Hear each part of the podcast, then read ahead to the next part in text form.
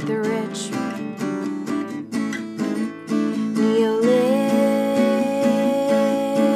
Neolibs are a bitch. Medicare for all. Bros can suck my balls. Fuck your reply, guys. Please don't fuck your reply, guys. Just listen to reply, guys. Hello and welcome back to Reply Guys. The leftist feminist comedy podcast for the rest of us. I am Kate Willett. And I'm Julia Claire. Hello, Julia. How are you doing? Hi, Kate. I'm good. How are you? I'm very menstrual. Like I'm having like we're I'm not we're not doing video on the intro this week because I have like a polka dot face, like I'm some kind of acne teen, and I am uh, just very crampy.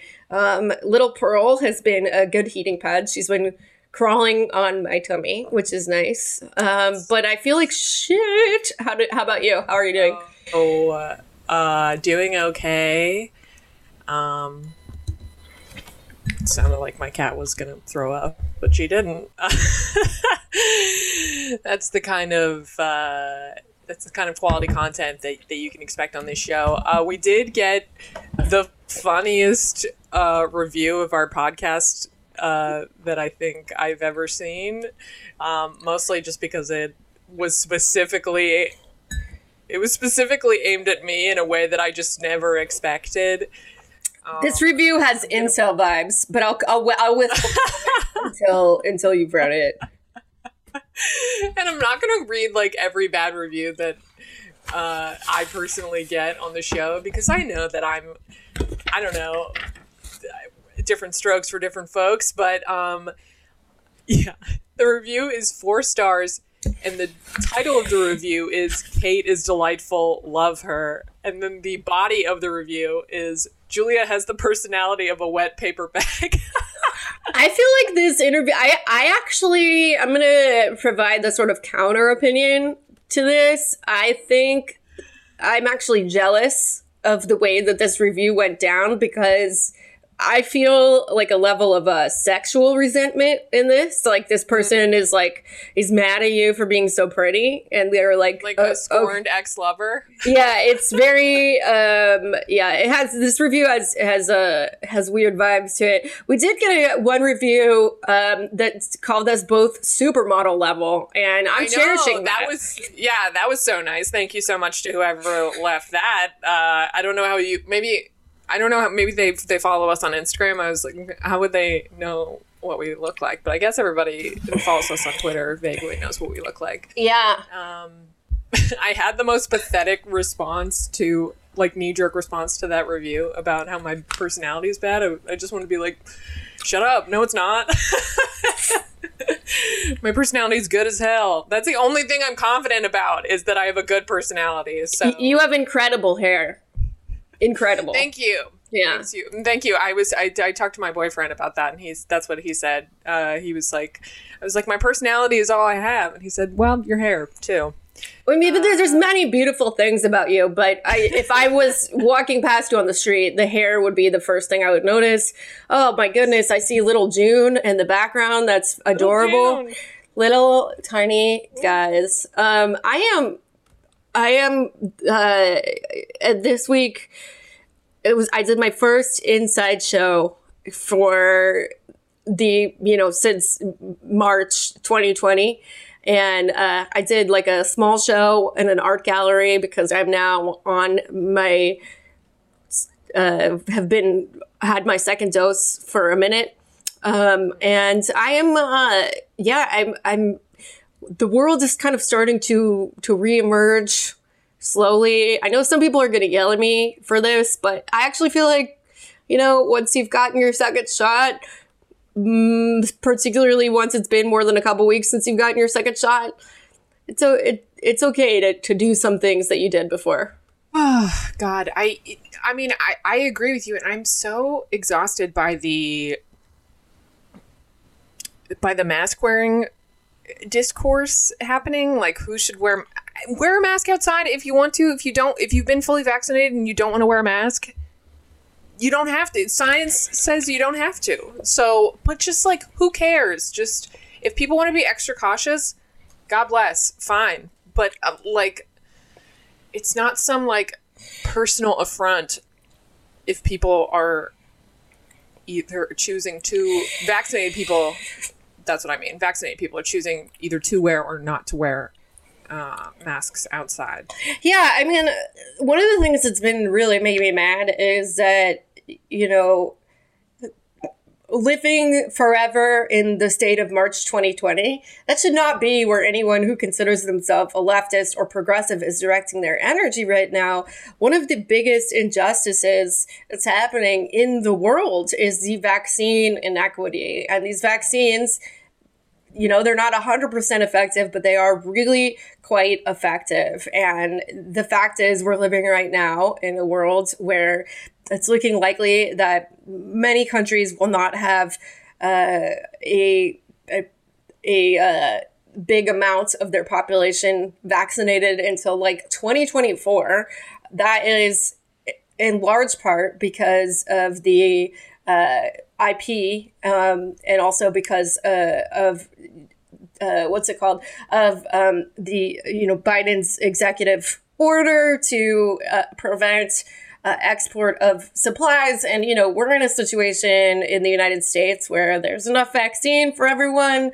Uh, the UK, yeah. there's enough vaccine for everyone multiple times over. Um, I mean, there's Biden ordered more vaccines than people in the, than residents of the United States. And yeah. Also, and like more people than way more than uh, people would be eligible. But as you said, there are currently, I mean, the fact there are intellectual property laws on these vaccines. There are pharmaceutical pharmaceutical patents, um, and you know you have a lot of ghouls from big pharma just looking to um, basically keep the uh, keep those patents intact so that the the three companies. Oh shit! I'm sorry. Little June was blocking our view. She's so cute. She just she just walked across the uh, the keyboard as she loves to do. Um, the uh, yeah, basically the patents, uh, the the big pharmaceutical companies and the, the pharmaceutical lobbies want to keep the patents intact so that the uh, the companies that are manufacturing the vaccine can ma- maintain a monopoly on the profits. Um, and we've seen just the limits of uh, of what some people consider uh, progressivism or liberalism or philanthropy, like Bill Gates. Uh, oh my God, let's fucking drag this man. Wait, I do want to say, wait, before we move into our full drag of Bill Gates, which we're going to do in just a second, I do want to say that Citations Needed has been doing, I think, the best job of breaking down what are some of the obstacles to all countries getting the vaccine and how uh, US imperialism is really playing out in a way that's going to end up costing millions and millions of lives if we are not doing something different. So I just want to plug their vaccine episodes. They're so good. Now back to uh, our boy, billionaire philanthropist Bill Gates. Billionaire philanthropist Bill Gates. Okay. Um, so Bill Gates did an interview and was asked about uh, whether or not whether or not the patents on the uh, vaccine should be rescinded, uh, should be waived rather. And he said no. And his reasoning, and I'm paraphrasing, was that how do we know that these other countries have the proper facilities to distribute the vaccine? It was this very like paternalistic uh, view of like, well, what if, what if, what if we waive the vaccine patents and then other countries fuck it up? Like, that's not. That's really so condescending. yeah, like you think that India doesn't have they make a lot of the vaccines for us. Yeah, like uh, uh what if we give what if we give homeless people places to live and then they perform seances in their new apartments? what if?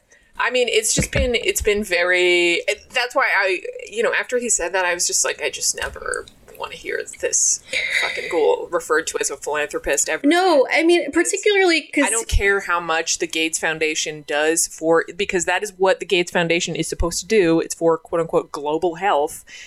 Um, and you're not concerned with global health in the way that you purport to be if you are for upholding the uh, the patents of a life saving vaccine for people in more developing countries. Yeah, Bill Gates um, is you know like other than probably the CEOs of Pfizer, Moderna, and Johnson and Johnson. I think Bill Gates um, is on the most um, you know well funded, intense campaign to convince people through all of these BS reasonings like oh well you know how do we know that they're going to be able to do an okay job he's he's on a, a one man mission to make sure that um, other countries do not have uh, sovereignty over how We're not an isolationist country. No country is really in the the age of globalization.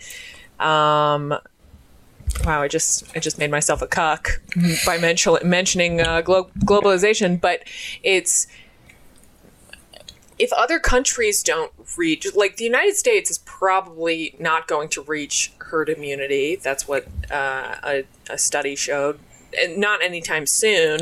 but that doesn't mean that the pandemic won't end Right. yes But what will definitely hinder the pandemic from ending in this country, anyways, is if all the other countries don't get up to speed with vaccination because people are coming out, people travel from the US, uh, people travel to the US all the time.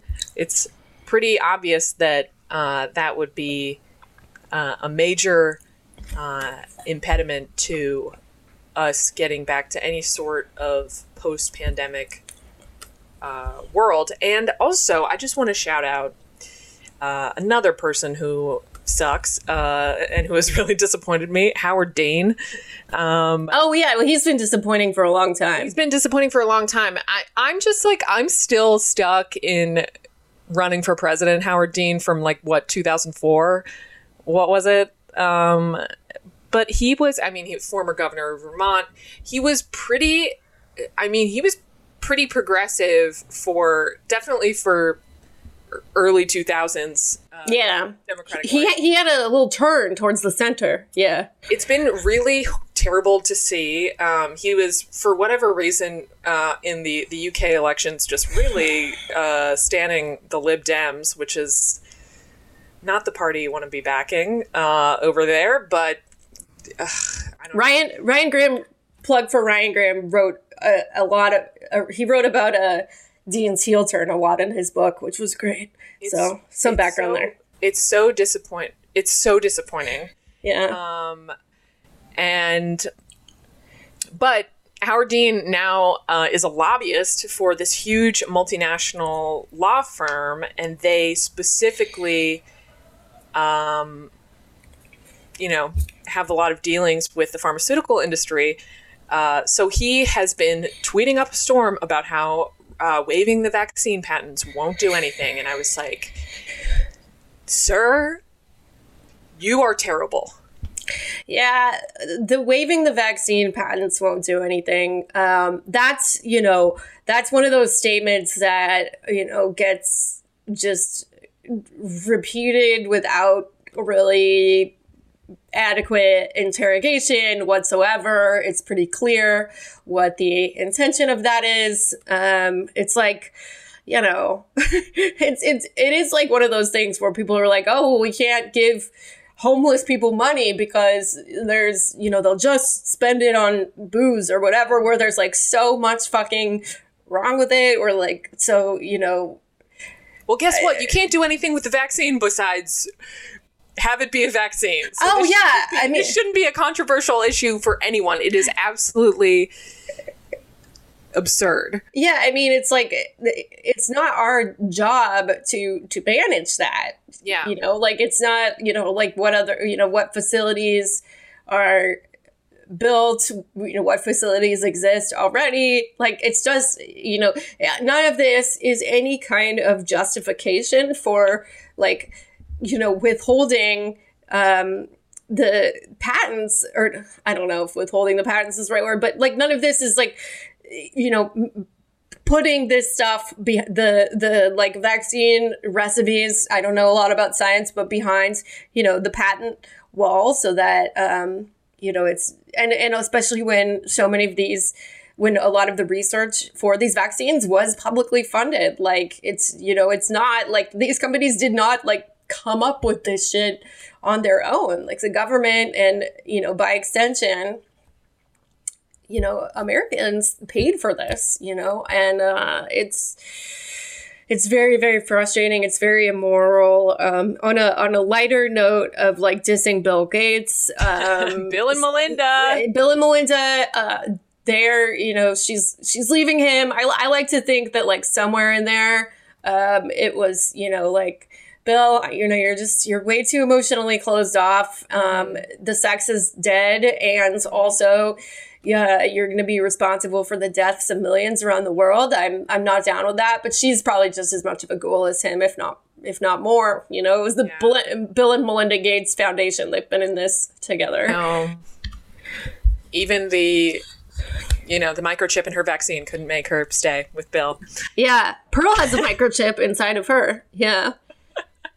Pearl is they came microchipped, which is good because I don't know if I would have been brave enough to get them microchipped, but so now I can find them if they go away. Um, yeah. So what a week. They have no prenup, so she's getting half. No prenup. Yeah. Oh my god. I did, I've been thinking about like Grimes. Melinda, Melinda get yours. yeah. Mackenzie Bezos, she's out, you know. That that was a fucking gross um that was a, a gross, gross, gross like sting. It was disgusting how, you know, we all had to know about Jeff Bezos' sex, uh, like as in his oh, sexual text messages. It's disgusting that we had to know about the fact that they were fucking other people. I'm not trying to be like anti poly. I am. Jeff Bezos is not, look, yeah, I, I, I'll be real.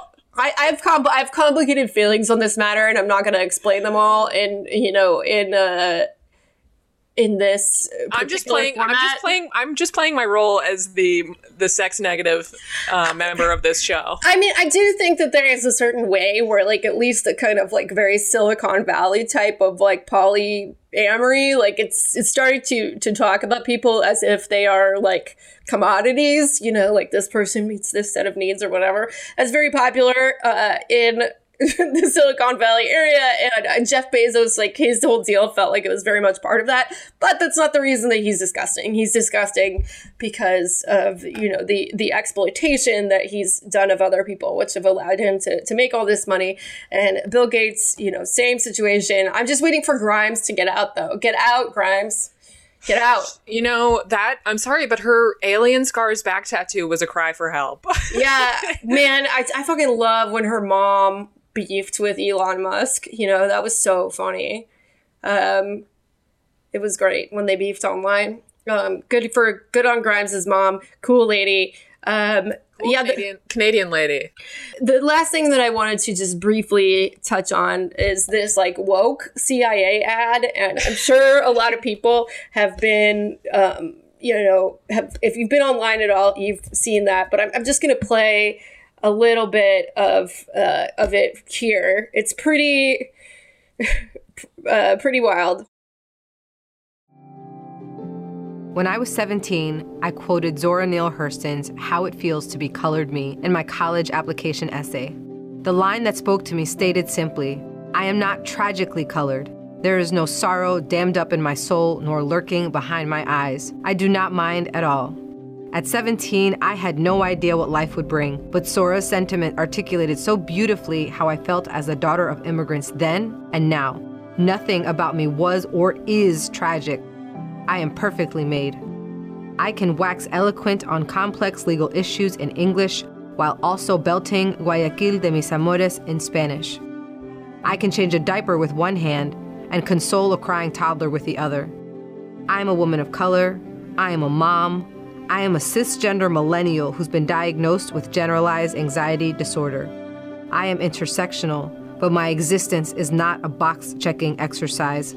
I am a walking declaration, a woman whose inflection does not rise at the end of her sentences, suggesting that a question has been asked. I did not sneak into CIA. My employment was not and is not the result of a fluke or slip through the cracks.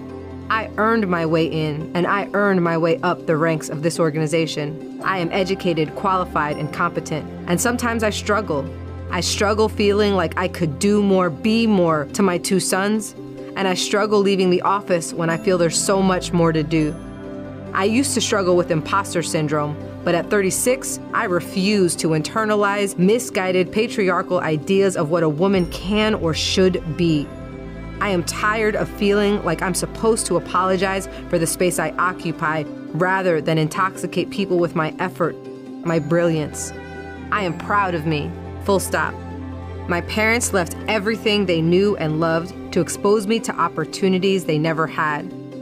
Because of them, I stand here today a proud first generation Latina and officer at CIA. I am unapologetically me. I want you to be unapologetically you, whoever you are. Know your worth, command your space. Okay, so what? oh, have, have you not seen this before? No, I had. Oh my god, I'm actually so glad that I saw it for the first time here. I am. I cannot believe I am a cisgender millennial who has been diagnosed with generalized anxiety disorder. Me too, baby.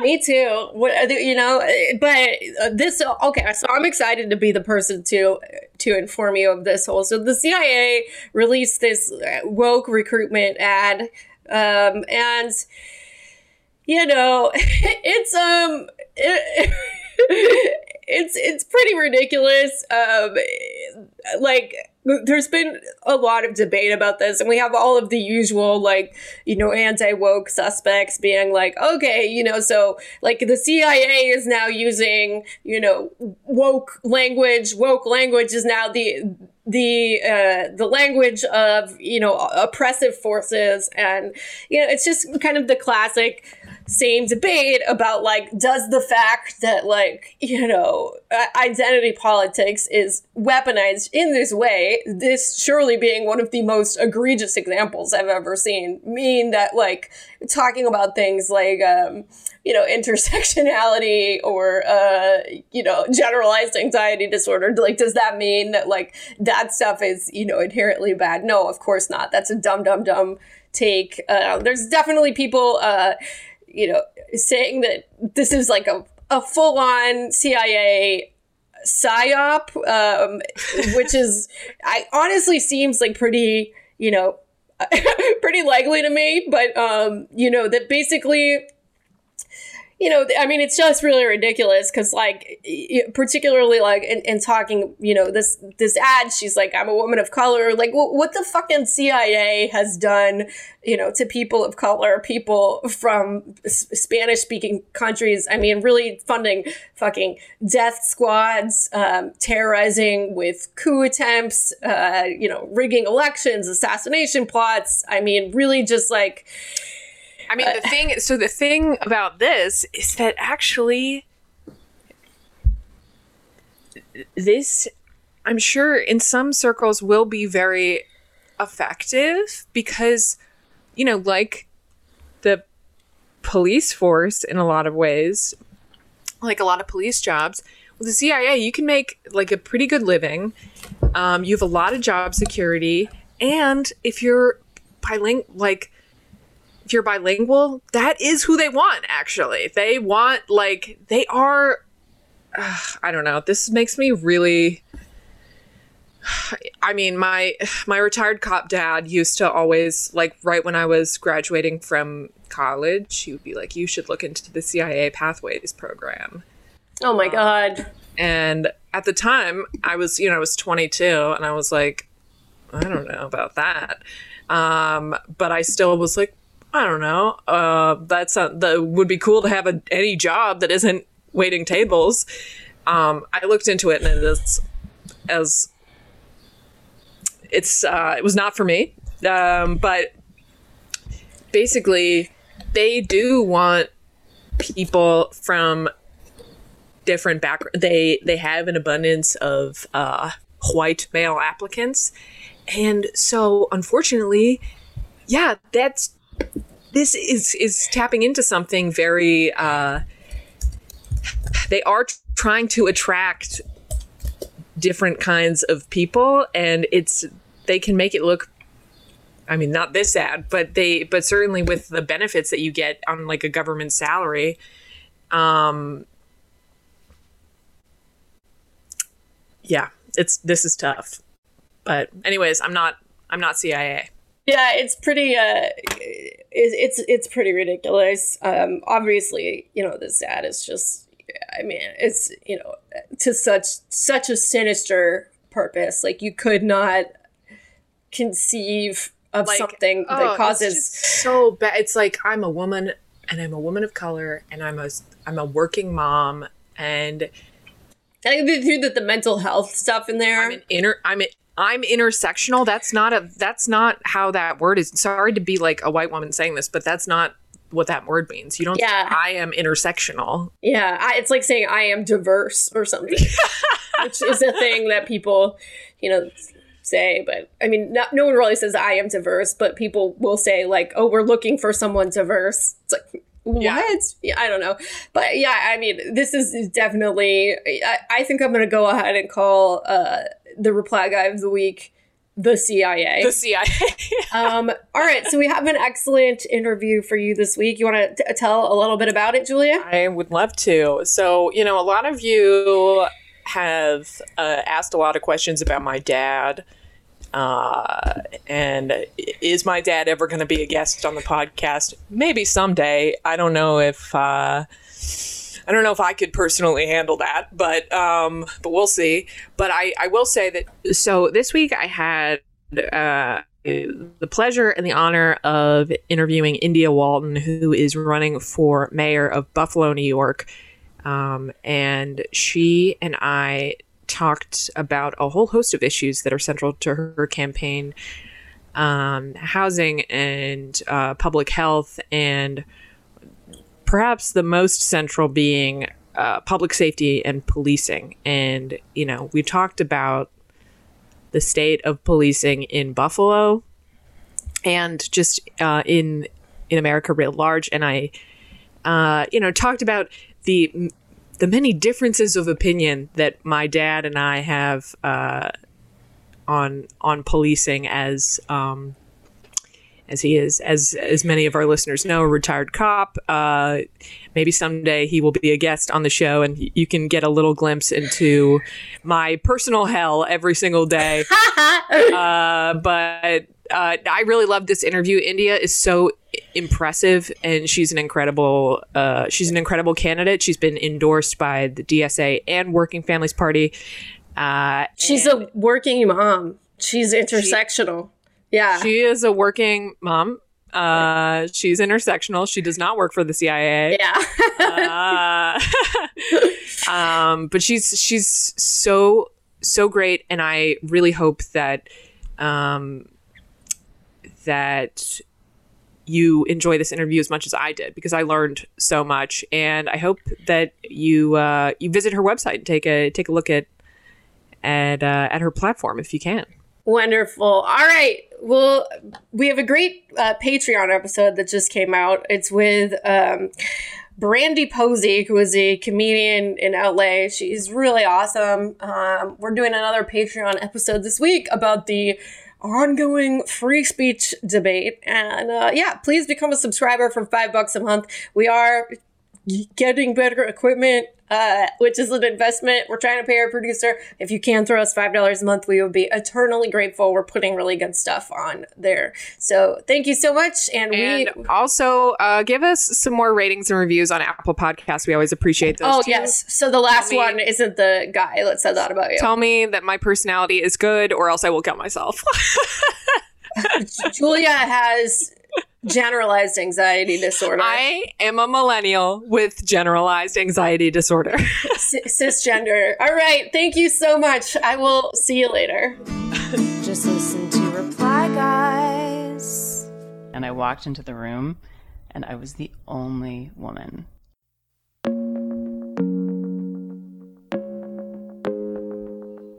The Female Fallout podcast, our mission is to expose the forces behind gender inequality in today's workforce. You'll hear stories of sexual harassment and domestic violence. I left, I moved across the country because I didn't feel safe here and I was terrified that I was going to run into him. She's getting all these opportunities not because she's putting the effort in, but because she has to be sleeping with someone. And widespread accounts of gender based bias. I just remember, again, my boss saying, You need to think about what you really want. Do you want to be a career woman or do you want to just stay at home?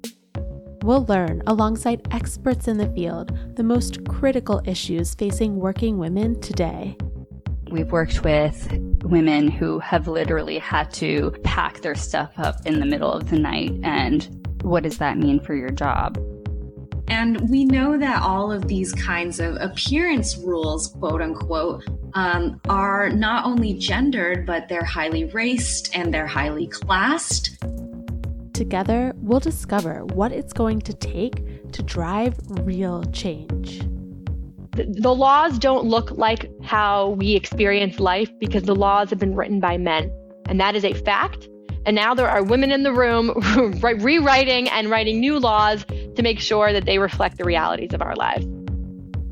This is the Female Fallout Podcast. Head on over to femalefallout.com to subscribe on your favorite podcast listening app.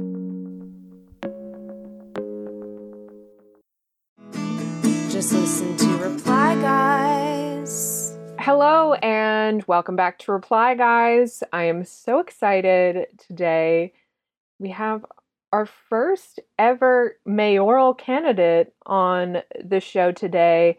Um, she is a local uh, organizer and she is running for mayor of Buffalo, New York. India Walton, welcome to the show. Thank you. Thank you so much for having me. I'm excited to be here. Okay, so I am I Kate and I both live in in Brooklyn. I've actually never been to Buffalo, but I know many people from there. Can you tell us just off the bat a little bit about the city of Buffalo and about who makes up your constituency and and who you are? Sure, I would love to. Buffalo is my beloved community. I was born and raised here, educated here. I'm a Buffalo girl through and through. Um, Buffalo is a Rust Belt city, um, typical of places similar to Cleveland, Ohio, Pittsburgh, and the like. Uh, old steel town, and at the end of the sunset of the industrial revolution, has had quite a few challenges. This is a blue collar and beer type city we all love our Buffalo Bills and our Sabres. Unfortunately, it's not been doing too well this season, but um, we love our we love our we love our sports. Um, we we love our beer, and we're a city on the water. Um, I am running for mayor of Buffalo because this is a working class city. And uh, for the last 16 years, I've lived under an administration that has not prioritized working class people. And I'm running to change that, to put people over profits and prioritize the working class over developers and wealthy corporations. So, India, we understand um, that you have a pretty strong background in the community, you have strong roots in the community. Obviously, you said you're Buffalo, born and raised, uh, and I'm sure that Buffalo has not been immune to many of the problems that are facing you know major cities across the country and i know that the you know as you mes- mentioned buffalo is a rust belt city and the rust belt cities were hit especially hard uh, during the financial crisis. Um, how have you seen your city change uh, over the decades since you've lived there? Sure. Um, Buffalo has definitely shifted from a city of industry more into service. We have a really robust healthcare um, system here. It's funny because every time I start talking, it says my internet connection is unstable. So I understand what you mean now. Uh, Okay. So I'll I'll try and I'll try and slow it down. um, slow slow down my speech so that you can get everything of what I'm saying. Um, but you know we really we really shifted away from industry into service, healthcare, and hospitality sectors. And most recently, there is a focus on technology and tech startups. The unfortunate part is that people who are from here have not necessarily been at the forefront of these new industries. So, what we see is that wages and job creation and growth have not kept up in general with the rate of inflation. So that that's one of the largest challenges that we face is that we're one of the poorest cities in the nation. Um, childhood poverty, crime has skyrocketed under the current administration. So, in order to solve those problems, we really have to tackle the inequities in our educational system and in the employment sector. I I completely agree, and I, I understand that you're also you've been very involved in um, the the housing justice movement. Um, as far as you know, I I know that just here in New York State we have the Upstate Downstate Coalition. Um, housing has kind of reached a crisis point in America writ large, but um, particularly in cities where income inequality is growing rapidly, cities with these, you know, new industries coming in that only allow for a few people to prosper. It's been of massive importance. Um, what would you like to see? How would you like to see the housing crisis solved in Buffalo in particular? I have the honor of being the founding executive director of a very old and yet locally innovative solution to the housing crisis, and that is the Fruit Belt Community Land Trust. I believe in cooperative and collective ownership of land and resources.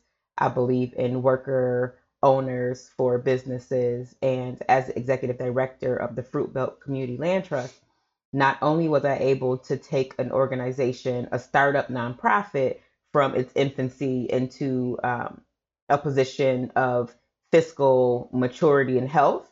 Um, we built two homes for ownership. And before stepping down to run for mayor, I successfully put a 50 unit, $25 million project into the pipeline. So, as mayor, I'm really looking forward to being able to expand opportunities for community ownership and for limited equity co ops. I believe that when people own where they live, you have more skin in the game, so to speak. So, there's more pride taken in the community. You see a natural reduction in crime. Uh, st- stable, safe, healthy, affordable housing is the hallmark to pathways into successful education for our children, to improved health outcomes and increased health equity, and really the first step in closing the racial wealth gap. And that's what we need to be doing here in Buffalo and all over the country. Could not agree more. I, you know, we talk about housing a lot on the show, and one of the aspects of it that keeps coming up over and over again is that housing is a healthcare issue. Housing is an education issue. It truly has its tentacles in every aspect that builds a functional society. And that's why, you know, many of the the cities in America that we now see as kind of like capitalist dystopias, uh, you know, the the first inkling of that was a housing crisis, and people people do not see uh, too many people do not see the link between housing becoming increasingly unaffordable and explosion in population of people experiencing homelessness. Um, because I think we just we do like our society does everything that it can to kind of to dehumanize people experiencing homelessness when the average person in this country is closer to experiencing homelessness than they are to being a millionaire um, but that is kind of uh, the the American cognitive dissonance that that we live in. Um, so I I love your platform. I looked I looked on your website. Um, I, I, community land trusts are actually something that we haven't talked about a lot on the show. Um, that's to me that's like a very advanced uh, form of of the housing justice movement. Like that's you know when we we talk about I'm in the um, the DSA housing working group here in Brooklyn. We talk a lot about community land trust as like almost an end game. Uh, so the fact that you you've already been able to do so much great work with that is is really incredible. Um, yeah, I would. I mean, and and it makes a lot of you. You are endorsed by both the Working Families Party and the DSA.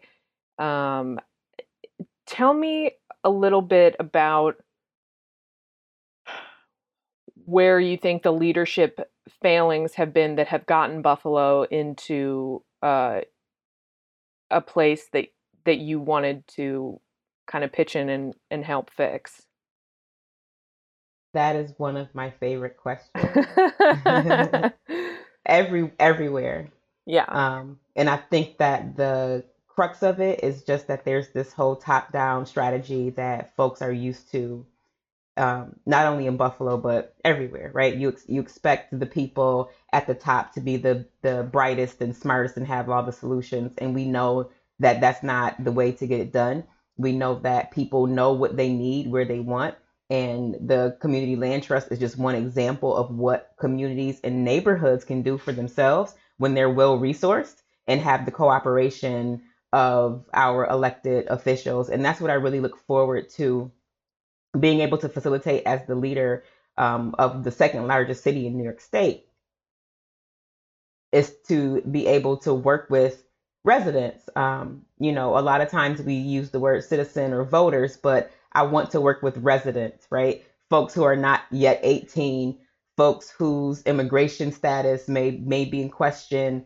Um, you know, we serve at the pleasure of the people and by the consent of the governed. And, you know, our voter registration card does not tell us who we govern because we govern all people, um, regardless of whether they are able to vote or not.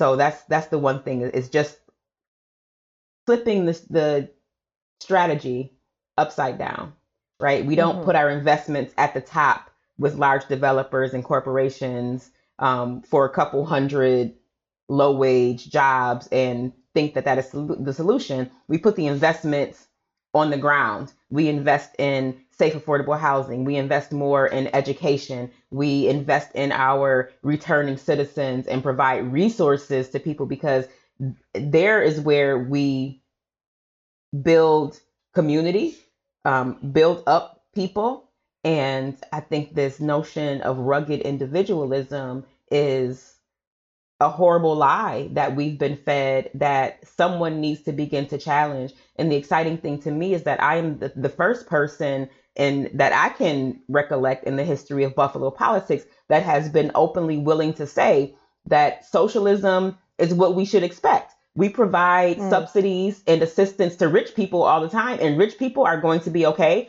And now it's time that we shift our priorities and prioritize the workers, the the poor people, the people who've lived on the margins and the fringes of our society for far too long, and say that actually the investments and the money that comes in from the federal and state government belongs to you, belongs to us. You should mm-hmm. you should decide not only how it's spent, but you should also be able to benefit from it.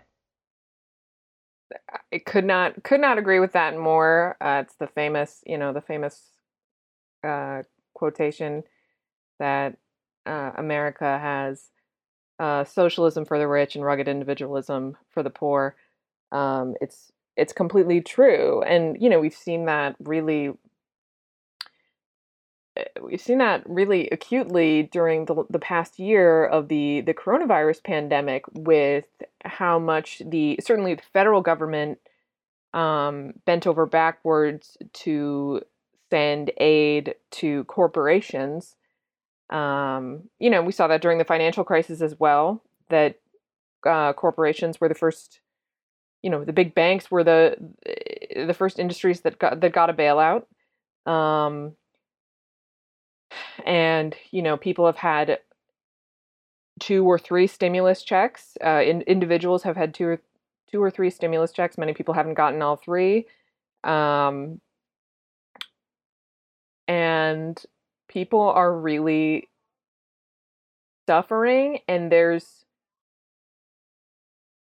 I think it's becoming increasingly clear that it's this suffering is is needless because we are the the wealthiest nation in the world uh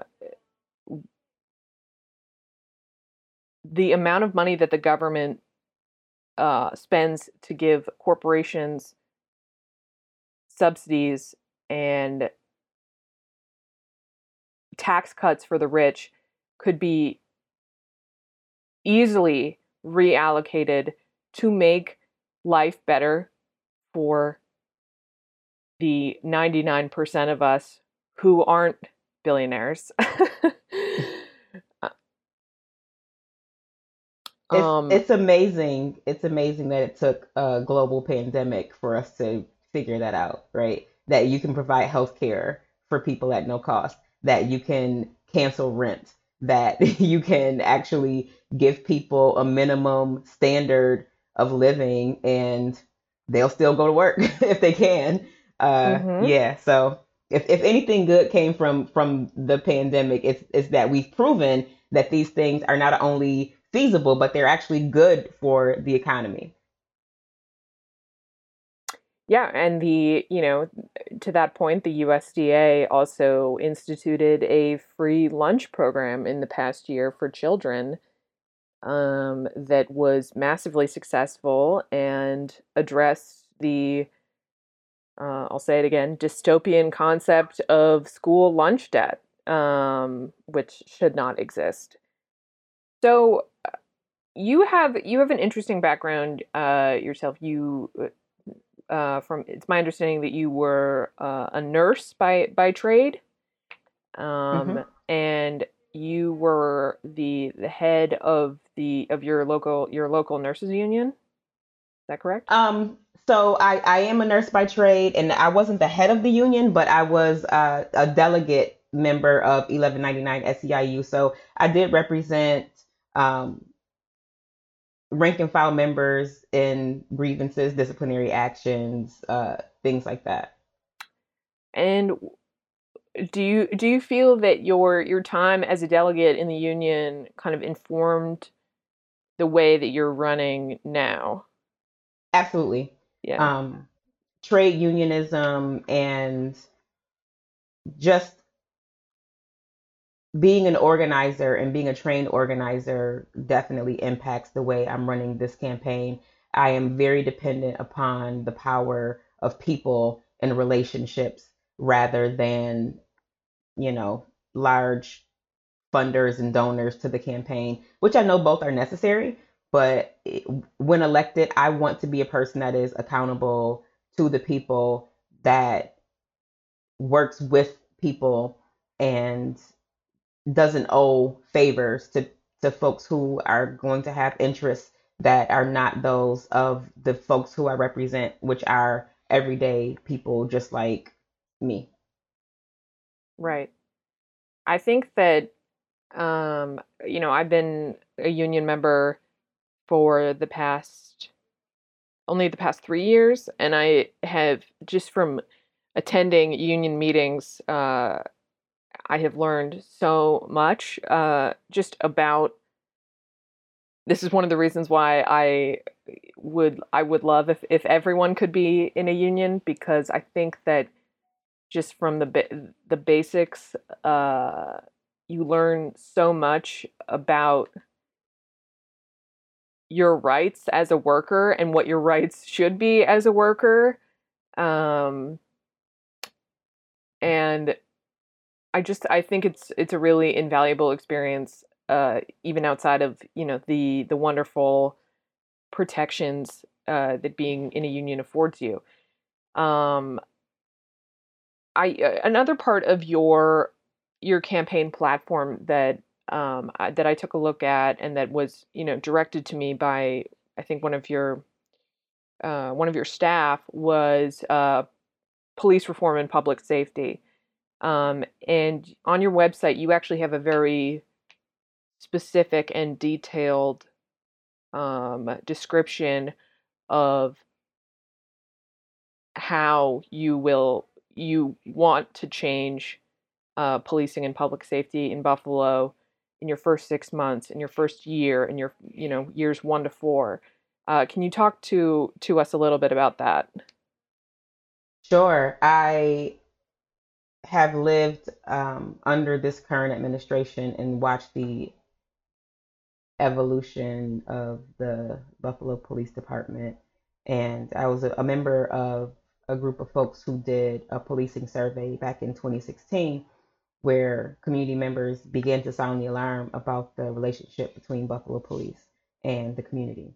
Buffalo Police once had a division called Strike Force, and Strike Force was uh, sort of a, a rogue division of the Buffalo Police. They didn't belong to a station house, so if you were pulled over by a member of Strike Force, you, you couldn't really complain about it. They would have pop up um, checkpoints where they would just set up and block off a street and pull over every single car that went through and and check your registration and, and sometimes illegally um, stop and, and search people. And ultimately, the, the ALCU filed suit and it was deemed that they were doing illegal stops. You, you can't do that, right? Um, yeah. And this is a detail that was established under the Brown administration. And as I said earlier, we've seen an uptick in crime. We know that stop and frisk and broken windows policing does not work. So I really am hell bent on going through the police budget line by line because what we know is that more police does not keep us safer. We have more police. We have a larger police budget than we ever have had in the history of the city of Buffalo. However, we have more crime, more unsolved crime, more violent crime. And the way to reduce crime is by reducing poverty. That's a fact. That is data driven. It's been proven. We need to have year round youth employment. We need to have community centers that are open and fully staffed. We need to have pathways and entry points into union, good living wage jobs and when you get to the root causes of of crime, then you are able to have a healthier, safer community. You know, I believe strongly also as a union member that you don't make rules for the worker without engaging the workers. You can't have a reform agenda without having spoken to police officers. And I am willing to bet that if I go to a patrol officer and I say, hey, I don't want you to respond to mental health calls anymore because there are professionals that we have that can do that. And I want you to focus on the job that you were actually hired to do, which is police work, not mental health work, right? We have operated under austerity budgets. We have cut social services. We've cut mental health services. Our, our social safety net programs have been decimated. And now all of those social programs that used to uphold these other parts of our community, we dump onto the police. So the institution of policing in and of itself is I can't even say it's broken. It's functioning how it was designed to, right? Yes. But while we dismantle and reimagine what community safety looks like, we also have to remove a lot of the the discretion, right? We have to remove the discretion because we know that unequivocally when it comes to a person who was black or brown or LGBTQ that officers behave differently. So Yes. if we just remove that discretion from the interaction and say you just don't respond to mental health calls. You just don't do traffic enforcement. You strictly deal with crimes and with um, issues where someone's safety is at risk. Then that's that's step one the other thing like i said is is really investing in community and making sure that we're getting to the root causes of issues. Um, but the goal overall is abolition.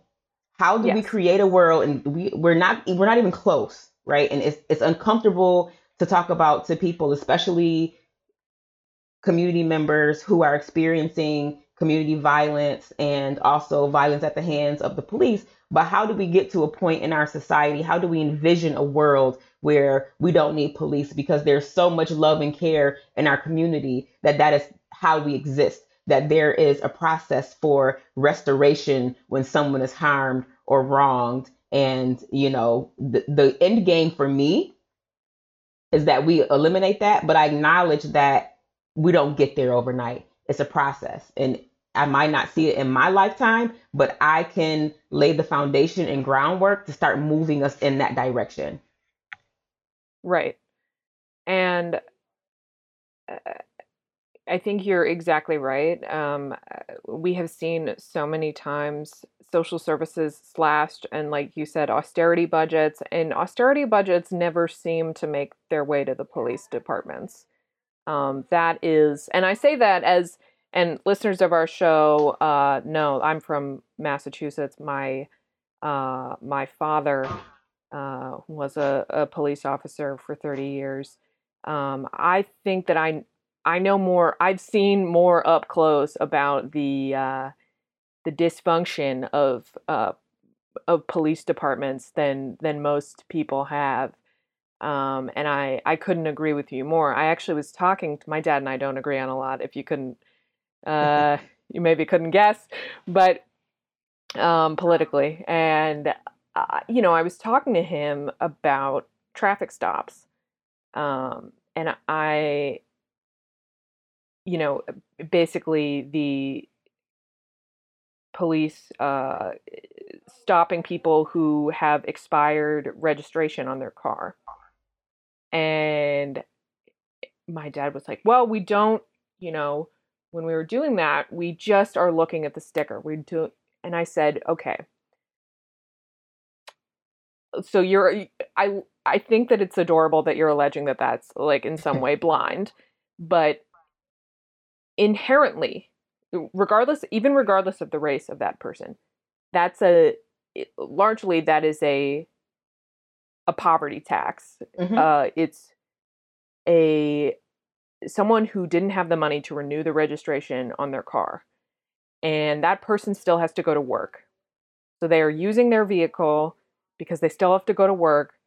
And now you are giving them a citation that is going to cost them more money. It's the same, I mean, and because of the economics of this, you know, this country and the way that um, black and brown people, black people in particular, have been kind of socio- have been socioeconomically kept down for generations.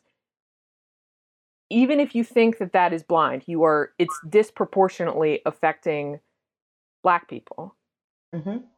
and that is again i don't think that that i think you're completely right. I don't think that that is a broken system. I think that is the way the system was designed in a way that you know police departments can pat themselves on the back saying well that's we're just fo- we're just following the law and it's uh you know it's a blind system. We don't know who who owns the car but they know who owns the cars.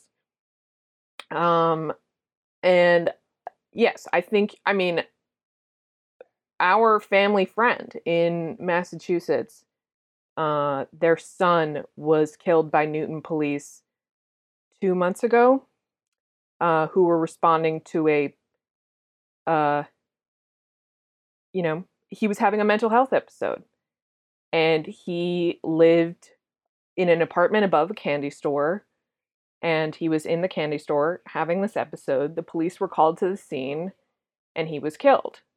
Um,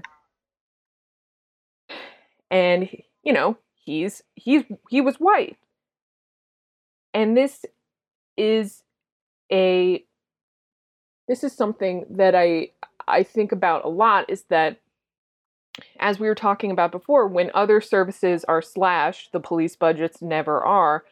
Like in the the 1980s a lot of the mental the state mental health facilities um, were dismantled essentially because it came out that they were you know kind of treating their patients inhumanely and the the plan was for them to be the the residents there to be transitioned to smaller local facilities and that really never happened so those people largely ended up on the street Mm-hmm.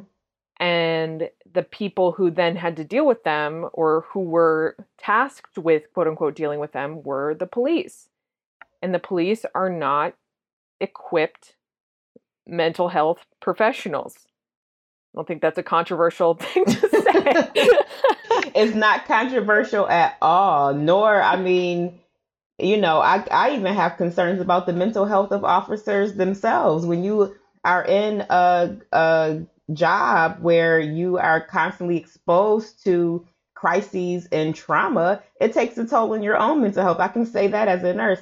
I was just thinking about um, we've had two really bad domestic violence um, incidences in Buffalo recently. One was an 18 year old girl who was found dead in a park, and her her partner allegedly killed her, and another one was shot. And the news story in the the Buffalo police spokesperson is saying, "Oh well, people should be reaching out for help," and it's like, yeah, but when people are reaching out for help, they're afraid to call you yeah because more often than not, you don't come to help. You actually escalate the situation. And I think the same holds true for these mental health situations. And, you know, anytime you call police, um, you know, I've, I've been saying for a number of years, like, contrary to popular belief, police are not first responders. We've Right. watched over and over again them gun people down and watch them bleed out or you know show up first to a scene but are are not equipped to render first aid or CPR right? They like we have to get out of the mindset that calling 911 is our first line of defense and really build up the systems in our community that are going to care for people in a holistic way. So when you need actual help you can call someone who's there to help who's not there to police or or punish um and like I said, we're a long way from there, but I believe that all of these things are possible for us as a society. I I think so too. It's it it does feel it feels far away and it feels hard to see, but I think that the past few years have been something of a of a turning point in the the the hearts and minds of a lot of Americans just because these things are on camera now. Um but as you said, the you know, many times when police are called to a scene, they do not de escalate, they further escalate the situation. The, um, you know, the the son of our family friend. That was that was an instance in which the police were called to de-escalate, and they ended up murdering him. and I, you know, I that was a nervous laugh by the way i, I don't know like i'm eh, eh, eh, i will you know these are people that i've i've known since i was a child and i will never be able to understand the pain and loss of their family and i feel that way every time i see the family of a person whose life was taken by by the police and it's I think that abolition should not be as kind of controversial an issue as it is when we see that again the system is designed it's working as designed and therefore we need a new system Mm-hmm. and again it's not you know it's not just police are supposed to be partners in their community. And they are not acting as such. They are you know largely obviously there are thousands of police forces throughout the united states but police departments rather but they are not acting as partners as members of that community. Even if they don't live there they are not acting as members of that community which is what they are supposed to do and it's not it's not working it's not a great system for police either. You know police have some of the highest rates of divorce highest rates of suicide highest you know highest rates of alcoholism of any profession. Um you know again i've seen i've seen a lot of that up close. Uh i don't having a cop dad is not someone i something i wish on anyone uh but i i think that if you can look at the way that policing exists in this country today it's difficult to not say throw it all out. Just start start fresh because the way that it is now is just it's making it's in a lot of cases it's making our communities less safe Absolutely. and you know you can because there is no you know the the argument that i get in with my dad a lot is like a lot of these instances he says like it's improper training it's improper training and there Mm. is no amount of training that will fix some of these police departments it is a you know and i am really tired of the a, a few bad apples argument because the adage is a few bad apples spoils the bunch or the bushel or whatever it means the whole thing is bad But you know, policing in this country, you know, while we're talking about apples and, and bunches and bushels, policing in this country is in the soil, right? Mhm. Like police are an evolution of slave patrols that were invented um, you know, after the abolition of slavery and, and, and during slavery to reclaim back when when black people were considered property, right? And then when we look past Reconstruction, the reason why there are so many um, people of Italian American descent in police forces is because you know there used to be this class solidarity, but at a certain point it was like, hey, at least you're not them, right? Mhm. Like you can you can be you can have this position of power, and if you keep those people in line, then you'll be okay. So we have to have courageous conversations about what it means to be a police officer in this country, the founding of police, and what the purpose of police is. And while we're talking about it, you know, we have a system that is more concerned with protecting property Yes. than it is with protecting people and being in service. We have a huge issue. That's exactly right? that's And- exactly what I was going to say. That uh, policing has become and perhaps has always been about protecting private property. Um, and in a city where, like like New York per se, two thirds of us are renters.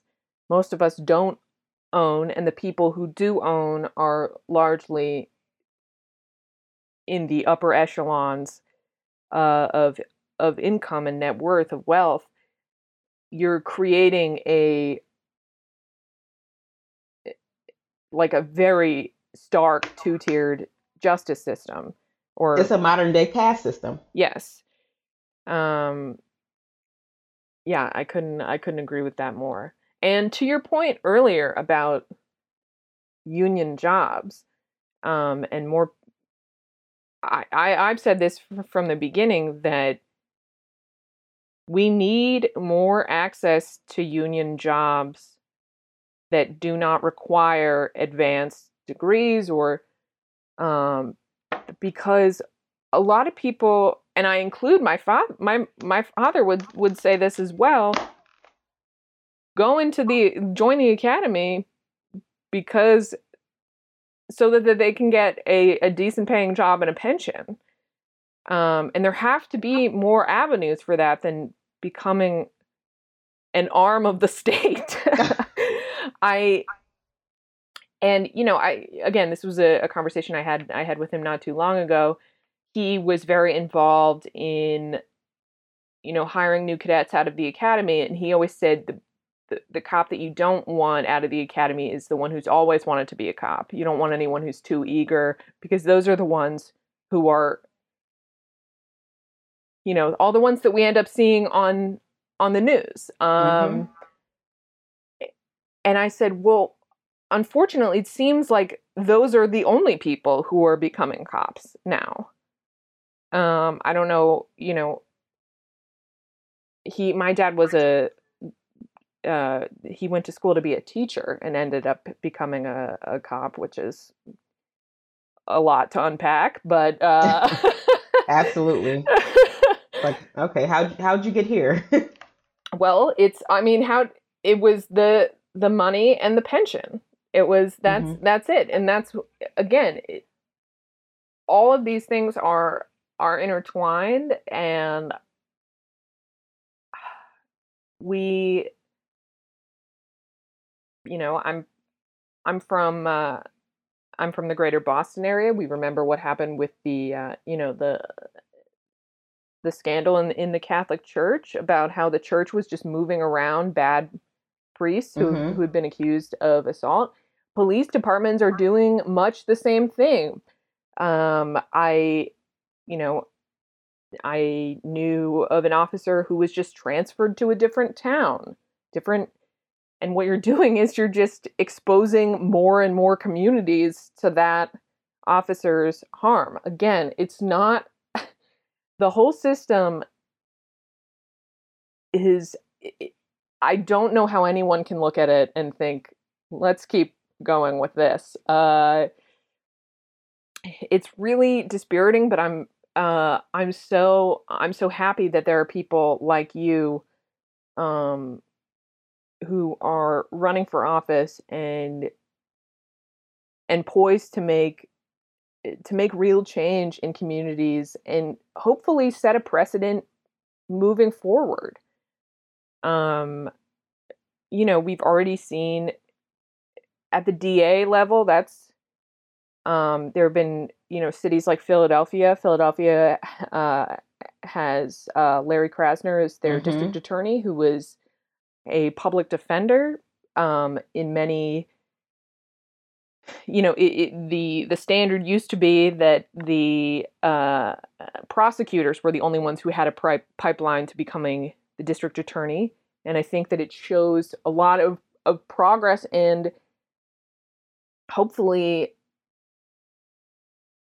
more to come uh, that not just Larry Krasner, but in you know following his his big win in cities all over the um, all over the country, more public defenders uh, have been uh, running for district attorney and winning.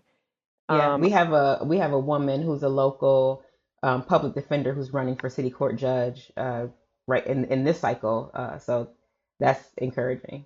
Yeah, I I I can only hope that that more and more and I I think that people are increasingly aware of the ways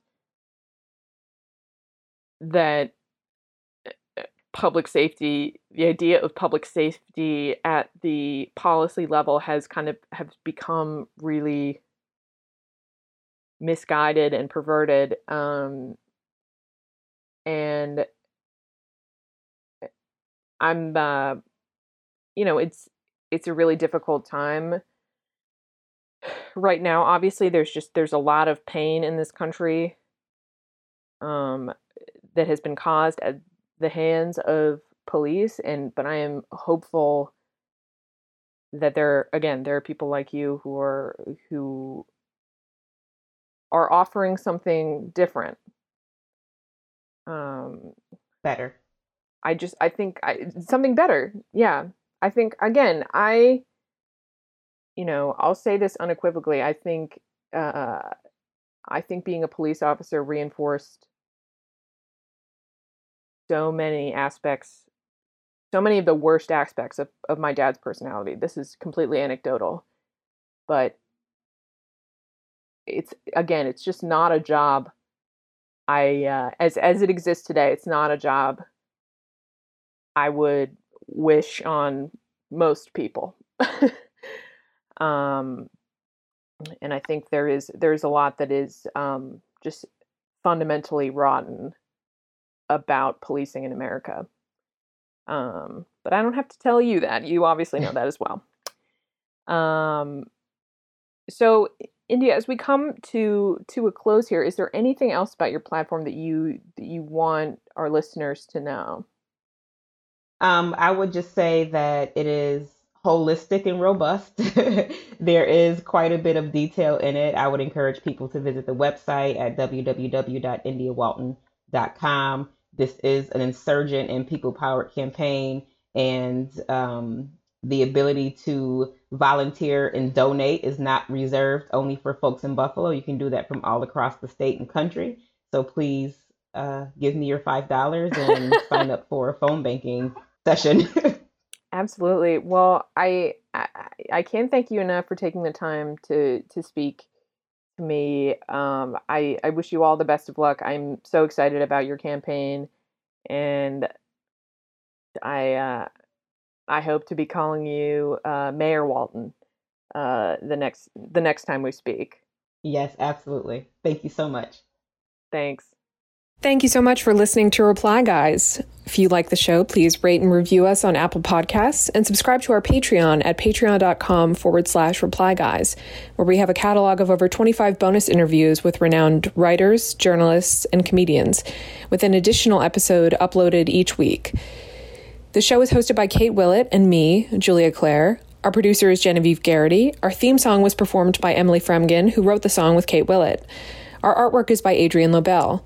If you want to find us on Twitter, we're at Kate Willett with two L's and two T's, and I'm at O Julia Tweets, O H Julia Tweets.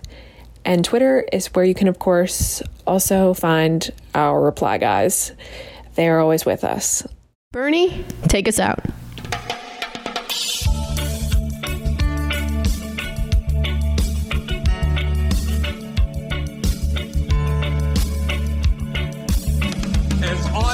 Walking that ribbon of highway, I saw above me that endless skyway. I saw below me that golden valley. This land was made for you and me. This land is yours.